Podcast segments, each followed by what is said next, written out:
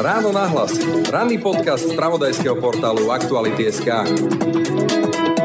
Keď prichádzam do tej školy, tak ja sa na tie deti pozerám ako na svojich budúcich susedov. Chlapcovi v prvej lavici, lavici vidím možno budúceho primátora mesta. Beriete ich ako partnerov? Beriem ich ako partnerov, ja ich ani neoslovujem žiaci, ja ich stále oslovujem kamaráti, už je nám to smiešne, ale myslím si, že nie je to nič umelé, že naozaj oni mi to slovo veria. Takže naozaj ja sa na nich dívam ako na ľudí, ktorí budú o niekoľko rokov riadiť túto spoločnosť a chcem im teraz odovzdať čo najviac, aby, aby mi oni potom mohli mohli niečo dať naspäť. To sú slová Rastislava Očenáša, učiteľa Slovenska za rok 2022. Nesmierne charizmatického a veľmi inšpiratívneho človeka, ktorý sa rozhodol venovať svoju energiu, záujem, ale aj svoju tvorivosť a invenciu našim deťom. Takých ako on nie je veľa, ale čím to vlastne je, že ich je tak málo? Prečo je, aspoň podľa štatistických prieskumov, vzdelanie tak hlboko v rebríčku našich priorít a čo učiteľom skutočne chýba? Aká je úroveň vzdelávania našich detí a je to ešte stále o Márii Terézii, alebo sme sa už dokázali posunúť aspoň o malý krôčik do 21. storočia? A napokon, čo naše deti v tomto tak tekutom a nestabilnom svete vlastne trápi a prečo tak narastá počet ich úzkostí, pocitov osamelosti, bezmocnosti a následnej frustrácie? Myslím si, že aj systém, ako hodnotíme deti, ako my určujeme hodnotu tomu, čo oni produkujú, že to nie je spravodlivý systém, že asi to najprirodzenejšie, tá najprirodzenejšia odmena pre to dieťa je, že som sa naučil niečo, čo bude mať zmysel pre ten zajtrajšok. Toto je asi to najproblematické klasickejšie, že vyrábame úplne umelý systém, ktorý funguje len v tej škole a deti tomu veľmi dobre rozumejú. Že otrhnuté od života. Je to otrhnuté od života. Počúvate Ráno na hlas. Tentoraz s učiteľom Slovenska 2022 Rastislavom Očenášom. Pekný deň a pokoj v duši praje, Brane Dobšinský. Počúvate podcast Ráno na hlas. Rád deti provokujem úlohami, ktoré ich navedú k rozmýšľaniu o ich meste, ľuďoch, ktorí v ňom žijú, problémoch, e, ktoré sa ich osobne týkajú, riešeniach, na ktorých môžu participovať. Pri učení vždy hľadám zmysel. Pýtam sa, ako dnešné vyučovanie zlepší zajtra život mojich žiakov. Chcem, aby nadobudli presvedčenie, že majú vplyv na dianie vo svojej komunite, že sú pre ne dôležití, užitoční, nenahraditeľní. To sú slova Rasislava Očenáša, aktuálneho laureáta titulu Učiteľ Slovenska 2022. Dobrý deň. Dobrý deň, prejem. Len doplním, že to je základná škola v Sliači. Vy ste tam triedny, učíte matematiku, slovenčinu a informatiku. Je to presne tak. Z toho citátu, ktorý som na úvod uviedol, tak z toho vyplýva, že vy beriete tie deti ako osobnosti. To je asi dosť kľúčové triede máte, ste mi hovorili pred týmto rozhovorom, keď sme sa chvíľku rozprávali, 23 detí. Ako sa dá brať 23 detí deň čo deň ako osobnosti? Je to asi dosť veľký nápor, výzva. Nie je to jednoduché a presne tak, ako ste povedali, snažím sa vidieť každé dieťa ako individuálnu osobnosť. Zaujímam sa o to, s čím prichádzajú do školy, ako prichádzajú nastavení, ako majú náladu a presne toto si myslím, že je kľúčové, čo triedny učiteľ musí robiť, ak chce sa pozerať na každé dieťa individuálne. Musí vedieť, po čom to dieťa túži, o čom rozmýšľa, s akým nastavením príde do školy. Takže aj toto je možno, že taký prvý krok. A... Čiže vlastne, že vás preruším, vy ste tak trošku aj taký, že terapeut, vzor, konzultant, lebo deti, mám disclaimer 11 až 14 ročné deti, čiže trošku poznám tú problematiku a viem, že keď sa s nimi o tom rozprávam, pre nich je dôležité, kto ich učí a či cítia, že ten, kto ich učí, že ho to baví a že tomu rozumie. Verím, že je to tak a ešte možno doplním, že musia aj cítiť, že tomu človeku na nich záleží. Myslím si, že toto je kľúčové a myslím, že toto je to, na čom sa mi naozaj podarilo od prvého ročníka s nimi asi asi najviac pokročiť, na čom sa nám podarilo spolupracovať. Počúvame, že je to stále horšie, to vlastne od Sokrata ešte máme, hej, že o tá mládež naša skazená. Ja čo vidím, tak e, aj možno vďaka pandémii, ale aj povedzme tej modernej dobe, tak e, je veľmi ťažko udržať pozornosť. Oni sú zavesení, však e, dcera napríklad číta Kindle stále, hej, je zavesená na tom smartfóne a tam napríklad ten TikTok, to sú veľmi krátke videá, čiže udržať ich pozornosť, povedzme v tej, v tej hodine 40 minút, to je dosť veľká výzva, nie? Presne ste mi zobrali príklady, ktoré som chcel použiť. Práve TikTok a videá trvajúce 30 sekúnd, 40 sekúnd. Obvinujem z toho, že učia naše deti strácať pozornosť doslova, alebo ich učia sústredovať sa na veľmi krátke časové úseky a potom práve pozornosť, poviem príklad, prvák, ktorý nedokáže dopočúvať rozprávku dokonca. To je pre mňa úplne nový fenomén. No, ja vás preruším, ja ako novinár sa rozprávam s novinármi, kolegami a tiež my už čítame niekedy len perexy.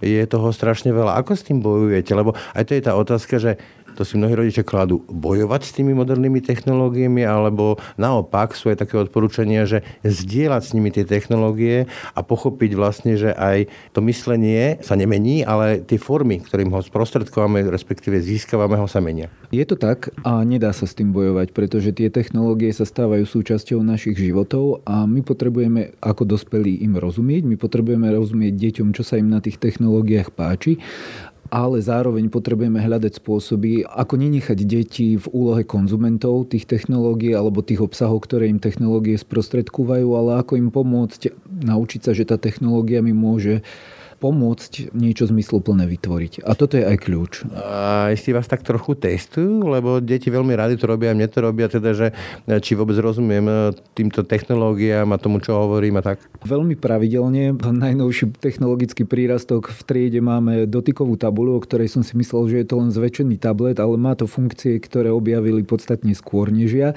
A naozaj... Je, ako my, hej? Je to tak, je to tak v mnohých veciach, ale myslím si, že ako my ako dospelí máme navrh v tom, že my im môžeme ukázať, aký zmysel môže mať práca s tými technológiami. A práve na tom staviame a tým sa aj vraciam okruhom k tej otázke, ako zaujať ich pozornosť, ako ich motivovať, ponúknuť im zmysluplnú aktivitu. Pretože napríklad... Vtiahnuť ich do toho?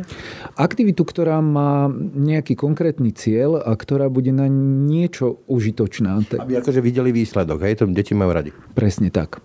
A ideálne je, keď ten výsledok súvisí nejakým spôsobom s reálnym životom. Keď vidia, že vytvorili niečo užitočné, keď vidia, že vytvorili niečo, čo je prospešné pre ich spolužiakov, pre komunitu. Naozaj toto mám otestované, že to funguje tak chyták, vy Slovenčinu a tam sú tie rôzne vetné tvári, vetné skladby. Mne z toho ide hlava prasknúť, a to som novinár a vidím, keď sa s nimi beriem, ako tam do toho dostať, že toto má nejaký zmysel, nejaké, že vytvorím peknú vetu? Napríklad poviem, nie je to vetná skladba, ale boli to vybrané slova, čo je vyslovene ťažké memorovanie a v treťom ročníku sme toho mali neúrekom tak opäť sme do toho zatiahli technológiu, vytvorili sme si stroj na vybrané slova a fungovalo to takým spôsobom, že z kartónu a alobalu sme si vytvorili, čo teda vytvárali samé deti, dotykové plochy. Tie dotykové plochy sme pripojili k počítaču, naprogramovali sme ich tak, aby priraďovali jednotlivé vybrané slova k obojakým spoluhláskam a keď sme sa dotýkali obojakých spoluhlások, tak dostávali celé súbory vybraných slov.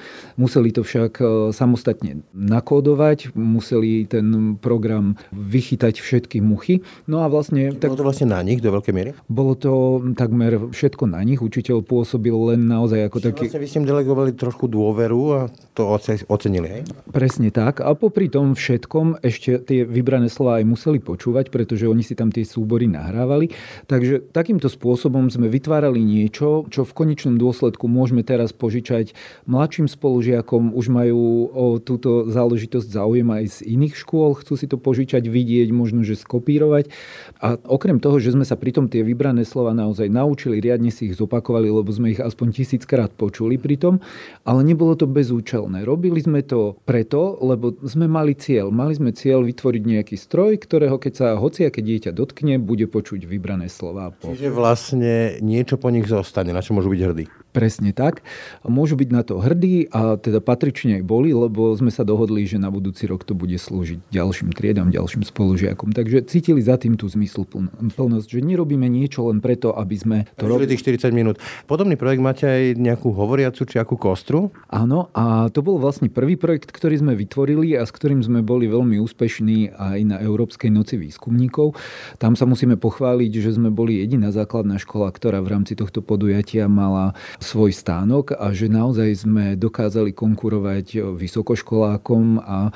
Skočím do reči, 10-ročné deti toto všetko dokážu? Áno, a bol som na ne nesmierne hrdý, na nich, na ne, nesmierne hrdý, keď som videl, ako odvážne prezentujú veci, keď dospeli, nechceli veriť, že toto ste nemohli urobiť vy tak podpájali káble, popripájali naspäť, aby ich presvedčili, že áno, my vieme, čo to je. Vieme, ako... Chodili meter nad zemu od hrdosti, hej? Je to tak. A zažili si naozaj taký skutočný dotyk vedy. Máte matematiku, to je pre mnohé deti strašiak, pre moju napríklad. Ako sú na tom v tomto a kde sa tam dá nájsť, povedzme, jasne je tam veľa, ten matematický vesmír je úžasný, krásny, je to podobné hudbe. Ako tam nájsť niečo, čo je pekné? Mne veľmi pomáha myslieť v algoritmoch, v krokoch a je to také, také programátorské myslenie. Možno, že ich tým veľmi ovplyvňujem a že im to trošku vnúcujem, ale je to veľmi zábavné, keď napríklad matematiku spájame s robotikou, pretože tie príklady môžeme počítať aj len veľmi mechanicky a na základe memorovania, alebo môžeme vďaka tým robotom riešiť nejaký problém, ktorý v konečnom dôsledku je zložený z viacerých krokov a pomocou práve tej technológie dojdu k správnemu výsledku. Čiže zase niečo aplikovateľné, aby zase videli nejaký konkrétny výsledok, že to má zmysel. Áno, je to presne tak. Môžem povedať na veľmi konkrétnom príklade. Násobky šestky sa môžeme učiť tak, že si ich budeme do nekonečna memorovať, alebo si môžeme nakresliť číselnú os, pustiť po nej ozobota. To je teda robot, na ktorého ste sa na začiatku pýtali. Ešte sa k tomu dostaneme. Áno, robot, ktorý vlastne sleduje čiaru. No a musíme mu prikázať, aby odbočoval len pri konkrétnych násobkoch čísla 6. A takýmto spôsobom oni to majú aj krásne zvizualizované a naozaj sú tam deti, ktoré majú aj tú auditívnu pamäť, že si zapamätajú násobky len pomocou toho, že si ich opakujú, ale sú tam deti, ktoré práve potrebujú aj ten vizuálny stimul a toto na to slúžia. Napríklad sledovať pohybujúcu sa svetielkujúcu guľôčku, ktorá odbočí, neodbočí, dali sme tam správny program, že sa vlastne učíme aj dve veci naraz. Takže je to super, lebo musíme vytvoriť program, aby nám to fungovalo, aby to odbočovalo len na konkrétnych násobkoch a zároveň tie násobky absorbujeme v podstate až tak, že nad tým nemusíme nejako špecificky rozmýšľať. No, keď vás počúvam, tak si mám chuť sadnúť do tej lavice a absolvovať to s vami, lebo to znie veľmi dobre. Prečo je vás tak málo? Myslím, e, takto inšpiratívnych, kreatívnych učiteľov, lebo aj moje deti chodia s tými skúsenosťami, že áno, sú dobrí učitelia, ale pri niektorých proste prevratia oči, že nie je o čom. Je to o tom systéme možno, v ktorom fungujeme. Trošku vyčítam nášmu školskému systému, že je nesystematický. Ten algoritmus správny. áno, presne nemá ten správny algoritmus. Potrebovali by sme znížiť prach dostupnosti možno, že týchto projektov, týchto technológií, aby ich mohlo používať viac učiteľov. Aj pre nás je to veľmi náročné získať takúto technológiu. Prvého robota, ktorého som používal už s prvákmi, som si kúpil ja, lebo ja som tomu nemohol odolať. Mňa to šialene zaujímalo, chcel som si to vyskúšať, vedieť, ako tá technológia funguje a či by to bolo aplikovateľné u nás. No a keď som to už mal v ruke, tak som si povedal, ja ich potrebujem 19.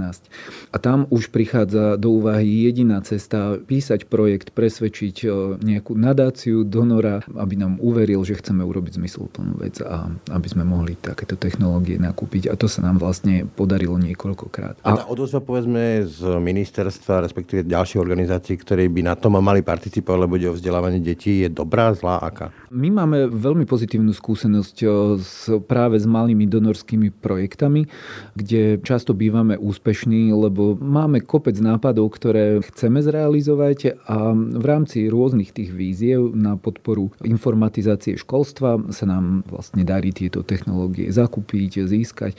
Akurát s tým máme potom veľa práce navyše, pretože projekt musíme napísať, musíme ho dobre zmanéžovať, musíme ho potom vydokladovať, písať záverečné správy. Takže toto je asi aj odpoveď na to, že prečo je tých učiteľov tak menej, že chce to extra prácu zatiaľ. To, čo by malo byť podľa mňa samozrejme, treba v krajinách, boli sme v Litve, kde sme videli v Španielsku, to funguje tak, že napríklad, keď už len sa rozprávame o tých technológiách, tam to majú priamo dotované štátom a nemusia robiť túto prácu navyše. Ďalšou odpovedou možno môžu byť aj e, tie platové pomery a status učiteľov. Vy asi nemáte veľkú šancu povedzme na rodinný dom a veľkú hypotéku pri tých platoch. Je to podľa vás ten e, kľúčový alebo jeden z kľúčových problémov? Ja to nevidím ako kľúčový problém. Ja si myslím, že aj tie platové podmienky nie sú tak katastrofálne pre učiteľa.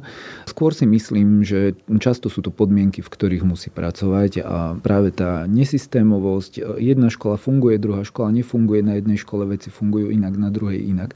Že toto by sme asi potrebovali. Čiže polena pod nohy skôr. Tak, Tak to vidím. Vrátim sa ešte do toho procesu učenia.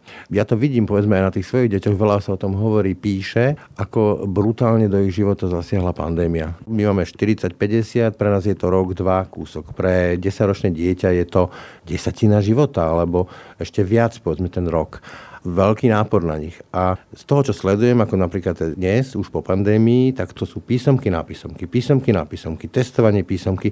Oni sa učia do 9. do večera, to je proste šialené. Podľa vás e, bol to dobrý prístup? Nenechali sme ich v tom? Neviem, či správne rozumiem otázke, ale... Takto, preformulujem to. Či všetky tie dôsledky pandémie na tú psychiku, na vôbec e, tú predstavu sveta, že svet je bezpečné miesto, či sme tomu dali patričnú váhu v tom živote detí, že či sme im nemali dať viac času na to, aby sa s tým nejako vyrovnali a nie ich hneď nabehnúť, naskočiť do toho sedla a opäť sa tváriť, že to tu nebolo. Teraz rozumiem a súhlasím. Áno, samozrejme, myslím si to. Možno na deťoch mladšieho veku, na tých mojich tretiakoch, až tak veľmi veľmi to nebadám. Mám pocit, že oni majú aj tým, že toho učiva tam nie je až toľko, ako možno, že na tých vyšších stupňoch, aj sú veľmi prúžni. Naozaj dokázali si s tým poradiť a mám pocit, že sme do toho normálu nabehli okamžite. Skôr také negatívne dôsledky pozorujem na starších deťoch, na mojej cére, pre ktorú naozaj tá pandémia bola veľmi zlá v tom, že bola sociálne izolovaná. Myslím si, že naozaj by sme potrebovali viac pracovať aj na tom, aby sme rozvíjali ten hybridný systém učenia. V zahraničí sa na tom pracuje naozaj vo veľkom a mám pocit, že tu sme my trošku zaspali, že sme si povedali, pandémia prešla, ideme po starom, presne tak, ako ste to pomenovali vy, ale mali by sme byť asi viac pripravení a mali by sme sa pripravovať, že nemusí to byť pandémia, ale môžu to byť iné okolnosti, ktoré nás možno, že vrátia za monitor. A mali by sme vedieť pracovať aj s tým, čo tie deti zažívali počas... Že sme neuchopili tú pandémiu ako výzvu na preformátovanie, povedzme, že sme mali cez 100 tisíc detí odstrihnutých od online a ministerstvo to v podstate zazdilo, čiže toto sme neprijali brali ako výzvu, hej? Myslím si, že sme si vydýchli a snažíme sa zabudnúť, ale neuchopili sme to ako výzvu. Myslím, že opäť nič systematické z toho nevzýšlo. No keď hovoríte, že tie mladšie deti sa s tým tak celkom vyrovnali, tak e, mám takú trošku možno zlomyselnú otázku. Skončila pandémia, začala vojna na Ukrajine a môj tedy 10-ročný syn došiel za mňa a hovorí, oci, nie, toho tak už trošku priveľa? Čo by ste mu na to povedali? Lebo ste aj triedny a nepochybne sa deti k vám chodia zverovať aj s tým, čo cítia. Však to je vlastne prejav dôvery. Je to tak a naozaj ja si pamätám e, druhý deň po vypuknutí tohto konfliktu. Deti v triede plakali, lebo nerozumeli, aké dôsledky bude mať táto situácia. Báli sa, hej? Báli sa. Čo mňa zaskočilo, ja som sa im snažil vysvetliť situáciu, snažil som sa s nimi úplne z ľahučka rozprávať o tom, že nemusíme mať obavy, sme členom väčšieho zoskupenia, Ukazovali sme si na mape krajiny NATO a na druhý deň som dostal veľmi nepríjemnú reakciu od e, rodiča, ktorý mi povedal, že si neželá, aby sme presadzovali nejaké politické názory. A roz... naskočili na ten fenomén, ktorý som sa aj chcel spýtať, ktorý podľa mňa do veľkej miery alebo do značnej miery limituje naše školy, rodičia. Ako sa zmenilo, zmenila ich úloha? Lebo dnes e, mnohí z nich majú pocit, že keď si niečo prečítajú na internete, tak všetkému rozumejú lepšie. Ďalej sú takí tí helikoptérovi, ktorí za každú cenu tvrdia, že to ich dieťa nemôže urobiť chybu, nemôže sa miliť, nemôže mať zlú známku, obvinujú učiteľa. Prípadne, ak náhodou sa zabrúskli do nejakých takýchto všeobecných tém, tak to považujú za politizáciu, ideologizáciu, neviem čo všetko. Je to niekedy až prekážka? Myslím si, že je to niekedy až prekážka, že tá úloha tých rodičov mnohí ju berú podľa mňa až, až tak chorobne. Dieťa ako projekt? Dieťa ako projekt, presne tak. Myslím si ale, že sa nám podarilo, treba v mojom prípade, nemôžem povedať, že je to nejaký univerzálny patent a že treba moja ďalšia trieda bude fungovať úplne rovnako, ale možno práve takou vytrvalou komunikáciou sa nám podarilo získať si taký vzťah dôvery s tými rodičmi. A myslím si, že aj keď nezdielame rovnaké názory, tak sme aspoň ochotní sa navzájom vypočuť a hľadať riešenia. A toto si naozaj veľmi, veľmi vážim a veľmi nám to pomáha, je to naozaj v prospech detí. Čiže budovať e, ten pocit, že spoločne vám ide o dobro toho dieťaťa. Verím, že toto je cesta a aspoň v tomto jednom prípade to funguje. Ale je to vždy boj od znova, nie? Je A presne taká je práca učiteľa občas. Vytrv... Každé ráno sa začína znova, aj? Každé ráno sa začína znova, vytrvala komunikácia. Keď už máme problém, že možno, že máme pocit, že už je vykomunikovaný, možno prejde týždeň a riešime tú istú situáciu znova. Ale také toto je. Ale pýtali ste sa aj na to nastavenie detí, s akým chodia do školy. Musím potvrdiť, že práve po pandémii a po vypuknutí konfliktu na Ukrajine oveľa častejšie deti prichádzajú s obavami, s otázkami a ja musím veľmi oceniť aj prácu nášho inkluzívneho týmu školskej psychologičky, asistentov, ktorí naozaj veľmi ochotne aj vo voľnom čase si to dieťa zoberú, ak na to nemá triedny učiteľ čas, že poskytujú nám obrovskú podporu. Čiže e, tie tvrdé dáta, že za rok 2021 sa zdvojnásobil počet pokusov o samovraždu detí do 14 rokov a o nejakých 70% vzrástli samovraždy a pokusy u tínedžerov vás asi neprekvapuje? Neprekvapuje, keďže aj štatistiky ohľadom domáceho násilia prudko vystrelili v časoch pandémie. Myslím si, že je to presne o tom, čo sa deje za zatvorenými dvermi, čo sa deje v detskej izbe, v ktorej dieťa často zostáva samo izolované, keď je odkázané len na kontakt cez možno sociálne siete, kde nie je celkom jasné, ako ten človek na druhej strane, ako sa tvári pri tom, čo mi hovorí, ako sa tvári pri tom, čo píše. Jednoducho ten kontakt, ktorý je písaný alebo je sprostredkovaný len hlasovými správami, nie je dostatočný na to, aby sme ako ľudia možno, že boli nasýtení tým, čo potrebujeme. Deti nie sú pre nás ako spoločnosť až taká priorita, ako sa radí, tak prosíme? Ťažko sa mi odpoveda na túto otázku. Nechcem paušalizovať, samozrejme prípad od prípadu, ale ja mám taký pocit, že veľa o tom hovoríme, ale reálne ako sa do toho neponoríme. Um, hľadám správne slova. Áno, často mám pocit, že príjmame opatrenia, ktoré sú deklaratívne, ktoré navonok majú tým deťom pomôcť, ale v skutočnosti nie sú efektívne. A čo naše deti vlastne trápi? S čím za vami chodia, teda ako za trénim? Ja môžem opäť e, len z toho môjho obmedzeného okruhu na skúsenosť. Áno, tých problémov, ktoré oni riešia. Ale je to presne to, čo potom prerastá do tých e, veľmi vážnych, takých možno, že osobných pocitov, samoty, zlyhania, nepochopenia, neprijatia. Nechcem to nazývať kyberšikanou, ale myslím si, že deti často nerozumejú celkom obsahom, ktoré dostávajú cez sociálne siete, alebo nemajú zručnosti na to, aby ten obsah podali aj prijali správne. Sú na seba zlé, alebo ventilujú tú svoju frustráciu na tých ostatných a neuvedomujú si, kam to môže viesť? Je to presne tak. Komunikujú úplne inak, ako keď komunikujú z očí v oči. A práve mám skúsenosti, že cez tie sociálne siete si dokážu veľmi... Byť krutý. Byť veľmi krutý, presne tak. A často sú to vyjadrenia na vzhľad, na výzor dieťaťa. Už aj tretiaci, štvrtáci toto dokážu veľmi, veľmi intenzívne riešiť. No, ja si myslím, aj to tak vnímam u svojich detí, že deti zrkadlia. Že deti zrkadlia to, čo cítia doma, čo cítia v spoločnosti a nám to tak akoby vracajú. Milím sa? Vôbec sa nemýlite, je to presne tak. A ja mám pocit, že niekedy potrebujem začať vychovávať najskôr rodičov. Teda nechcem, aby to znelo trúfalo, ale naozaj je to tak, že niekedy potrebujem sa najskôr rozprávať s rodičom porozprávať sa o tom, čo pred dieťaťom áno, čo pred dieťaťom nie a až potom môžem riešiť niečo s dieťaťom.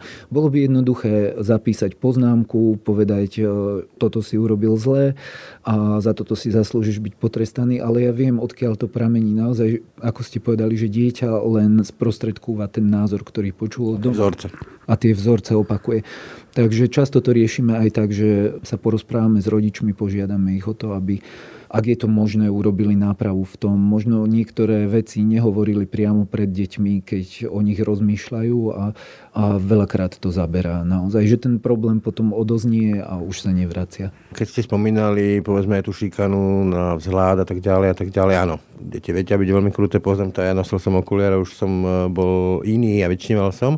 My tu ale máme presadzovanú inklúziu je to opäť v rovine slov, deklarácií alebo reality, lebo aj moja skúsenosť je, že viac o tom hovorím, ako konáme. Inklúzia je naozaj veľmi široká téma a je veľmi náročné naozaj povedať, ako to robiť správne. Myslím si, že musíme byť objektívni, že nie každá škola má podmienky na to, aby uchopila tú inklúziu dostatočne efektívne, aby dokázali pokryť všetko, čo potrebujú práve tie deti, ktoré navštevujú ich školu. A myslím si, že väčšina škôl na Slovensku robí to, čo v danej situácii môže robiť. Pozerám sa na našu školu, pozerám sa na pár škôl, s ktorými mám možno že osobnú skúsenosť Vidím, že napríklad inkluzívny tým v našej škole je ohromne podporujúci tým ľudí, bez ktorého ja si neviem predstaviť osobne fungovať.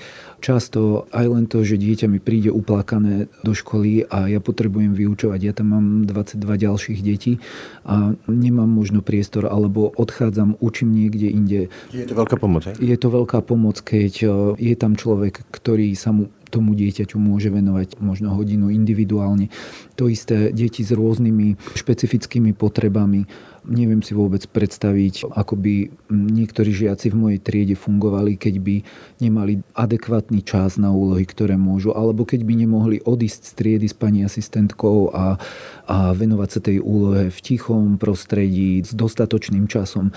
Takže toto vidím, že napríklad pre nás tie inkluzívne týmy sú ohromne kľúčové, ale na druhej strane musím spomenúť aj to ohrozenie, ktoré inkluzívne týmy prežívajú, pretože teraz je vlastne čas, kedy sa dozvedeli, že plus mínus teda, aby som nebol nespravodlivý, ale kedy sa dozvedeli, že budú fungovať ďalší rok, že vlastne to fungovanie na projekt, ako je to teraz... Provizorium, neistota. Je, je to provizorium, neistota. Tí ľudia nemajú istotu a často nemajú motiváciu potom túto. Je to potom škoda, lebo veď cieľom školy nie ani tak e, dostať do tých hlav detí nejaké vedomosti, ale aby sa tam tešili a aby sa cítili dobre. A inklúzia vlastne pomáha tomu, lebo mnohé tie deti dostávajú tie informácie do hlav rôznymi spôsobmi. Príkladom sú ADHD, ale takých príkladov je mnoho a my to neberieme asi vážne. Myslím si, že sa to podceňuje, ale opäť nie na úrovni škôl, aspoň teda hovorím za našu školu, základnú školu Andreja Sladkoviča v Sliači, ale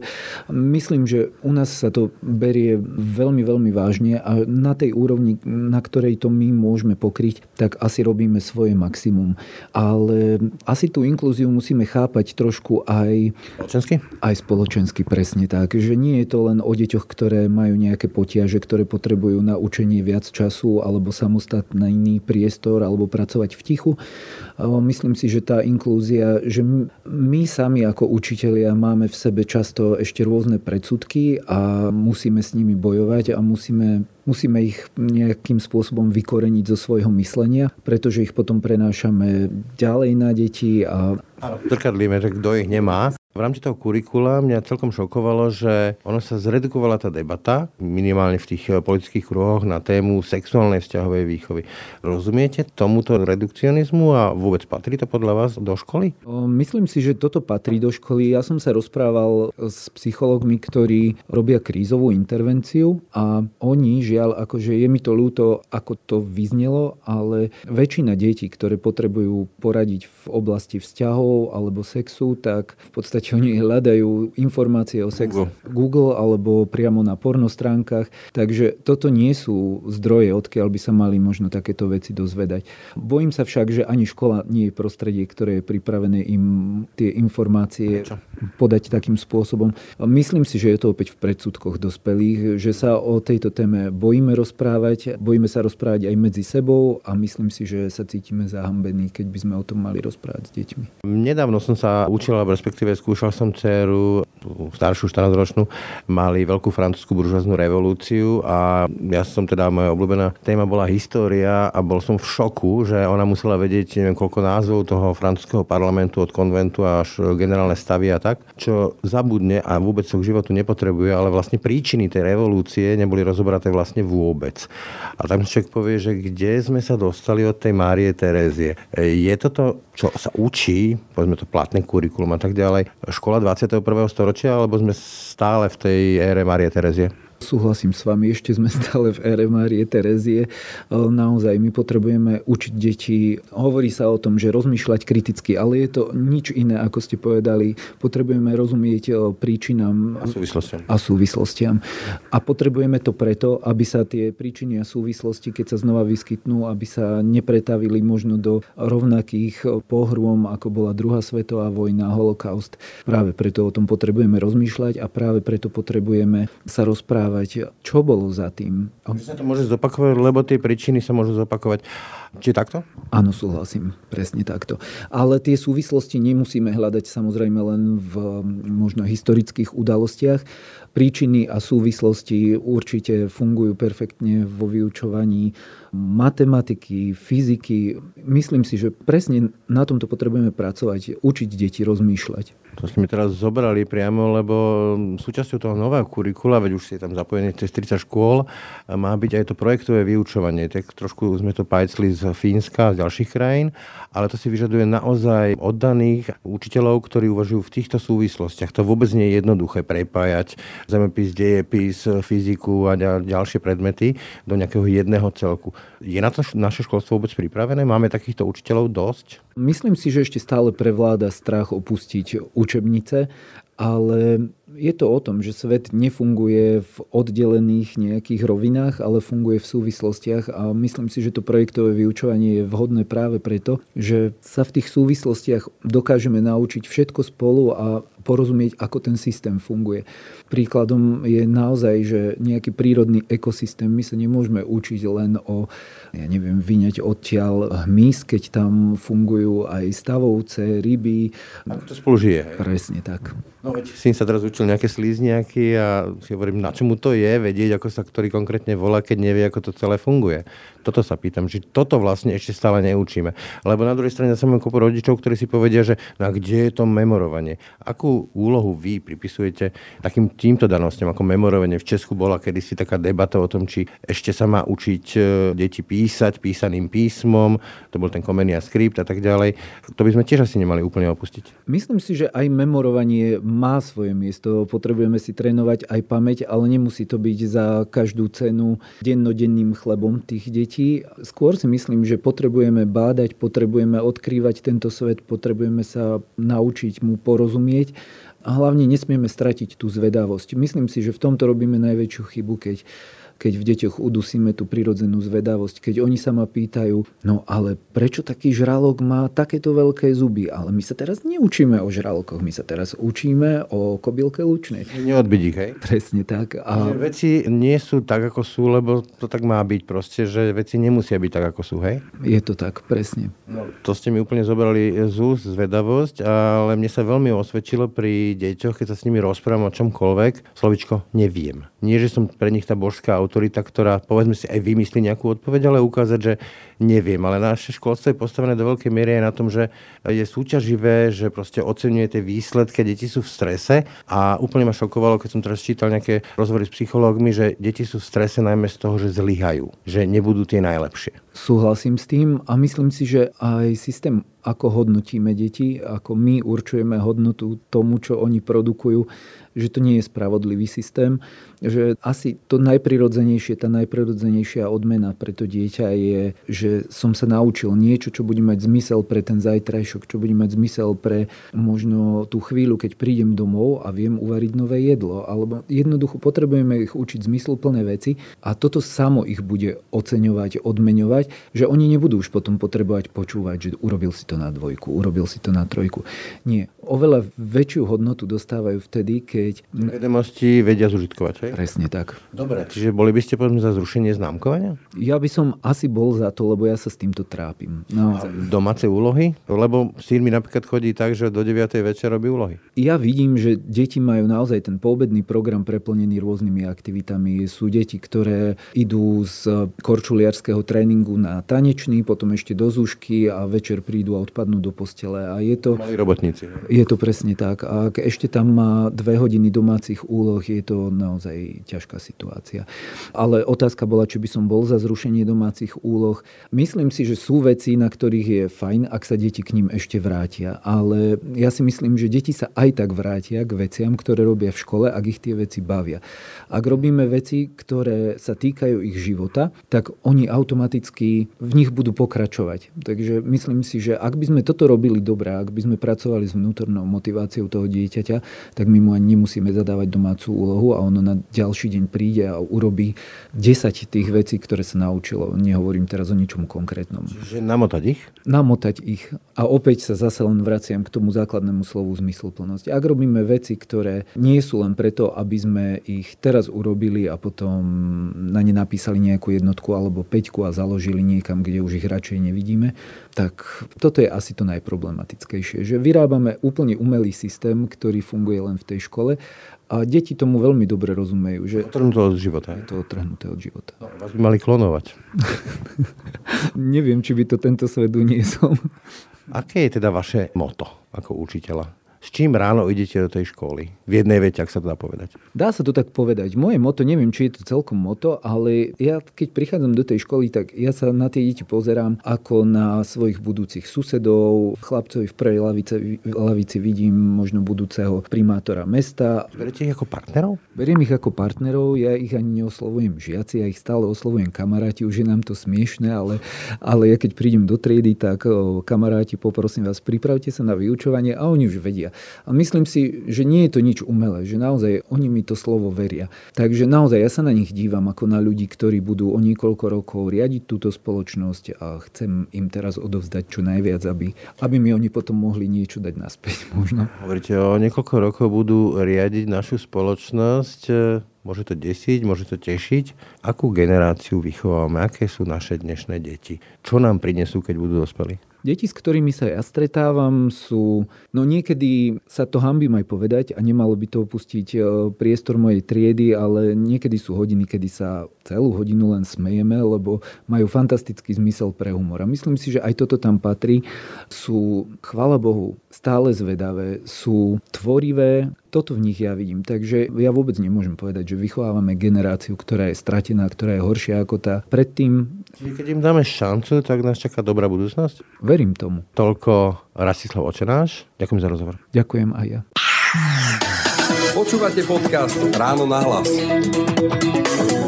Tak a to už je z dnešného rána na hlas skutočne všetko. Pekný deň a pokoj v duši praje. Braň Robšinský. Všetky podcasty z pravodajského portálu Aktuality.sk nájdete na Spotify a v ďalších podcastových aplikáciách.